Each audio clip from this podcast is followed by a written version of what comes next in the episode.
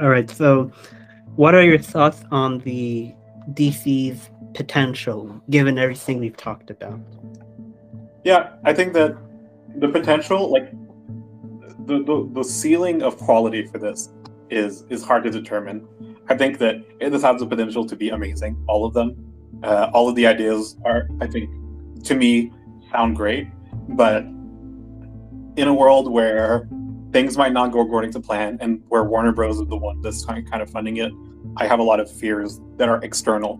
And while I have I have faith in the creative teams, and I have faith in the people that are making them, but everything around it makes me worry. Uh, so I think this is a great first step. But I think that you know I'm super optimistic about what it could be, but I'm scared of what it might not end up being. Mm, okay, I, I agree. I agree. I think that there's a lot of a lot of writing on this because at this point DC can't fail, mm-hmm. and I have a lot of trust in James Gunn that he knows what he's doing.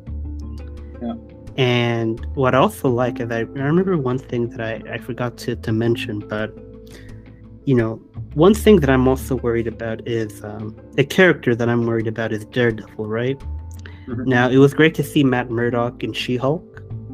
I am not the biggest fan of She Hulk, but it was it had its moments here and there. Mm-hmm. But if I'm Kevin Feige, right, and I mm-hmm. saw the success that Daredevil had in that show, mm-hmm. why stop something that was working so well? Well, especially and, great too, yeah. And not only that, but given how poorly exec- poorly executed um, Kingpin was in Hawkeye, yeah. in my opinion,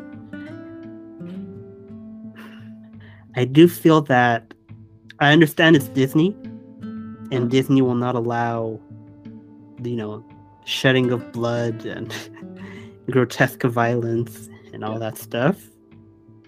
Um, I mean, we'll see how it all works out. I mean, I'm very interested in seeing it because here's what I like, right? You have a four quadrant Batman film for the DCU.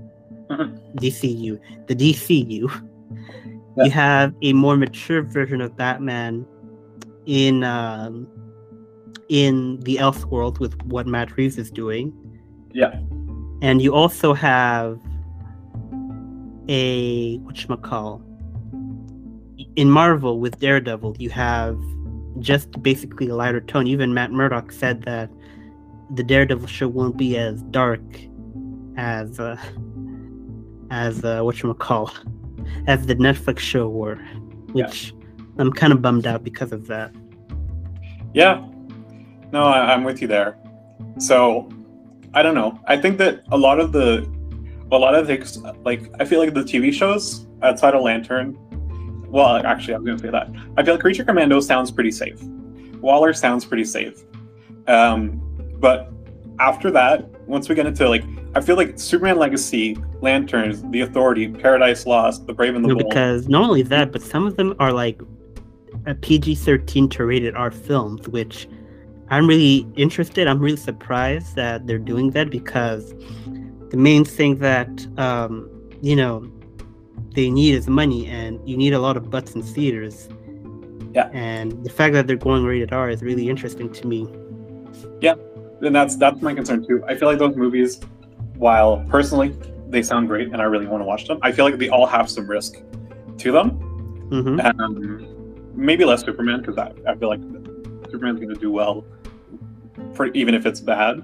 But mm-hmm. you know, for the long for the longevity of the series, um, so I think that this is the hardest time. You know, this is the time of the most pressure for the DCU. Mm-hmm. You know, the next few years. But if part one can manage to get its feet off the ground and you know and, and be good, I think we're in for a great ride. I agree.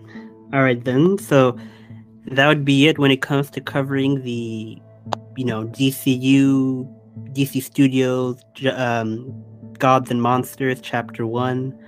So this is, of course, me, Brian, your host, Danny Chen. So when it comes to other DC news or other movies or TV shows, we'll be sure to give you uh, another great show and all that stuff. So take care, y'all. Thanks.